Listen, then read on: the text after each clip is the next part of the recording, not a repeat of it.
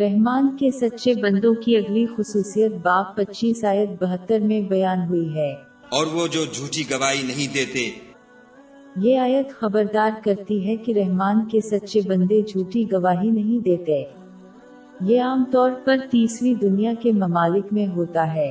مسلمان کوئی ایسی چیز لینے کے لیے عدالت میں جھوٹے ددوے دائر کرتے ہیں جو ان کی ملکیت نہیں۔ ہے جیسے کہ مال اور جائیداد۔ صحیح بخاری نمبر دو، چھ، پانچ، چار میں موجود ایک حدیث کے مطابق جھوٹ بولنا کبیرہ گناہوں میں سے ایک ہے۔ در حقیقت یہ حدیث جھوٹ کو شرک اور والدین کی نافرمانی کے بعد رکھتی ہے۔ حضور نبی اکرم صلی اللہ علیہ وآلہ وسلم نے سنن ابن ماجہ نمبر دو، تین، سات، تین میں موجود ایک حدیث میں سخت تنبی فرمائی ہے کہ جو شخص جھوٹی گواہی دینے سے سچے دل سے توبہ نہیں کرتا، وہ اس دن حرکت نہیں کرے گا۔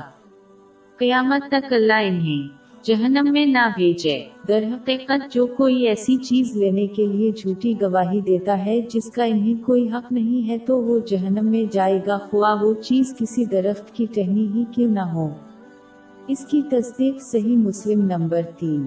پانچ تین میں موجود ایک حدیث سے ہوتی ہے۔ جھوٹی گواہی ایک سنگین گناہ ہے کیونکہ اس میں جھوٹ بولنے جیسے اور بھی بہت سے بھیانک گناہ شامل ہیں۔ لوگوں کے خلاف یہ گناہ اللہ کی طرف سے اس وقت تک معاف نہیں ہوتا جب تک کہ مظلوم انہیں معاف نہ کر دے۔ اگر وہ ایسا نہ کریں تو ان کی نیکیاں مظلوموں کو دی جائیں گی اور اگر ضرورت پڑی تو انصاف کے قیام کے لیے مظلوم کے گناہ ان کو قیامت کے دن دیے جائیں گے۔ یہ جھوٹے گواہ کو جہنم۔ میں فینکنے کا سبب بن سکتا ہے۔ اس کی تصدیق صحیح مسلم نمبر چھ پانچ سات نو میں موجود ایک حدیث سے ہوئی ہے۔ جھوٹا گواہ بھی گناہ کا ارتکاب کرتا ہے اگر وہ کسی اور کی طرف سے گواہی دے تاکہ بعد والا کوئی ایسی چیز لے۔ لے جس کا انہیں کوئی حق نہیں۔ یہ رویہ قرآن پاک کے اس حکم کو واضح طور پر چیلنج کرتا ہے جو مسلمانوں کو ایک دوسرے کی برائی میں مدد نہ کرنے کی تلقین کرتا ہے۔ لیکن اس کے بجائے اچھی چیزوں میں ایک دوسرے کی مدد کریں۔ باپ پانچ آیت دو۔ اور دیکھو نیکی اور پرہیزگاری کے کاموں میں ایک دوسرے کی مدد کیا کرو اور گناہ اور ظلم کی باتوں میں مدد نہ کیا کرو۔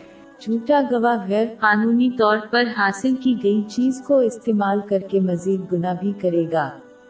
مثال کے طور پر، اگر انہوں نے اس طرح حرام مال کے ساتھ حج کیا تو وہ رد ہو جائے گا کیونکہ اللہ صرف حلال کو قبول کرتا ہے۔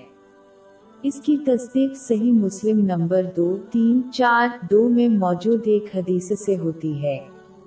تمام مسلمانوں پر یہ فرض ہے کہ وہ ہمیشہ سچ بولیں، چاہے وہ روزمرہ کی عام گفتگو میں ہو یا عدالتی معاملے میں حلف کے تحت۔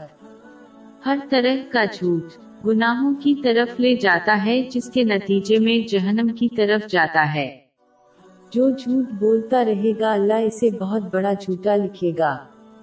جامع ترمزی نمبر ایک، نو، سات، ایک میں موجود ایک حدیث میں اس کی تمبی کی گئی ہے۔ خدشہ ہے کہ اس عظیم جھوٹے کو قیامت کے دن جہنم میں بھیج دیا جائے گا۔